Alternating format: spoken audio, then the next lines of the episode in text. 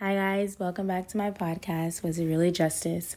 Since this is a Netflix crime theme podcast, for my second episode, I would like to like talk about the Ted Bundy um, film, The Extremely Wicked, Shockingly Evil Vile. I feel like this film really portrayed the extreme way like this serial killer was like thought about, seeing like the way he did his murders, like in society really noticed like everything about Ted Bundy in this film being like since it was like a Netflix film, it was viral, trending, everything and this like Netflix like nominee like for all these awards like film really just brought out a lot of ideas for future documentaries and series about serial killers. So, let's get into it. So, for those who might not know, even though like he's really relevant, um, Theodore Robert Bundy, also known as Ted Bundy, was an American serial killer who kidnapped, raped, murdered numerous young women and girls during the 1970s and possibly before that.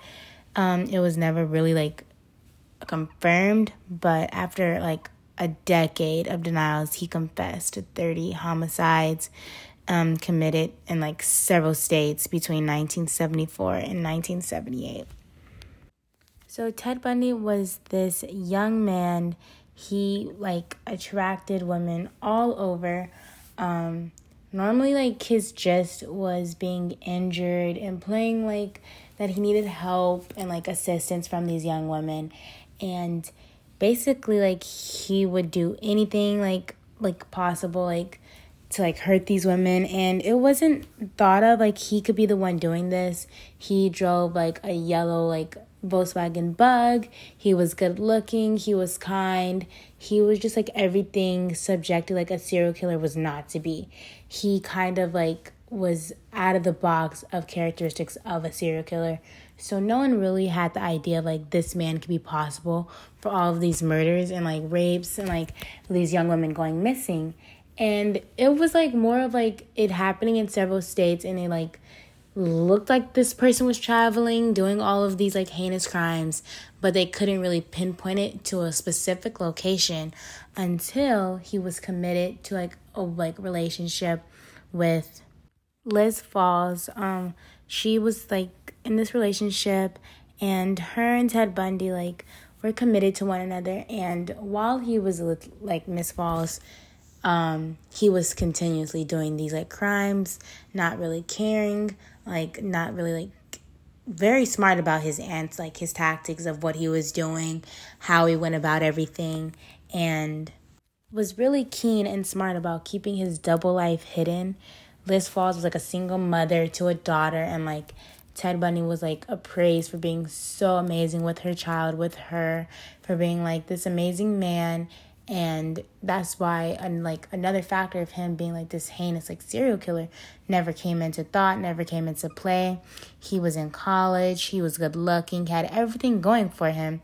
And the dots just couldn't be connected. No one really thought like to like to think this man was capable of everything. But it wasn't like he was arrested in um August of 1975 by an officer like who saw him speeding and like he just turned off his lights and like ran through a couple stop signs like already being paranoid. And when he was arrested he was saying like all the supplies of his in his car was like for skiing um household supplies like just stuff he found. But out of suspicion the officer like did make his arrest and like kind of like knew like had some hints and like everything led to his arrest like it being true that this man like was like the reason for all these heinous crimes. But the reason why I thought this specific like murderer was so important is because of the fact that like most of his victims were college girls, seeing as himself was in college. And like as myself, like a young girl being in like college, it all ties into the importance of like rape culture and how it is like significant to this day. In talking about this topic, that's when I would like to bring in my special guest speaker, Carrington. And she was in my last episode, so here she is again. Hi guys, it's Carrington here. Yeah, so um, I would like to talk about how the rape culture has definitely changed but the relevance of Ted Bundy is still so important because there are still people like that preying on young college women mm-hmm. and making that connection. So I thought that we could talk about the sexual harassment incident happening at the University of Nebraska with the fraternity Fiji. This incident happened August 24th of this year and is just showing how like nothing's really like been drastically changed, but like this is still happening to women. So like I want to hear like, your take of like the way the University of Nebraska handled it, Fiji itself, and like it was plastered all over social media. Like your views on that. Yeah, it was really, really bad. I mean, the girl was literally like left and discarded on their front lawn. And if like another girl hadn't come by and like walked by in the morning, like she would have just been left out there, which is really sad. And like the university is like investigating Fiji, but like none of the like people are being put on like probation or anything. They're just under investigation. Not to mention they have a history. Like during the Women's March, they were literally screaming like rape and stuff like that at like females passing their house. And also, when people were protesting outside of their house after the whole incident came to light, there was literally a video of like one of the guys from the fraternity on Snapchat laughing at the people outside protesting. Like they think it's a joke. None of them take it seriously.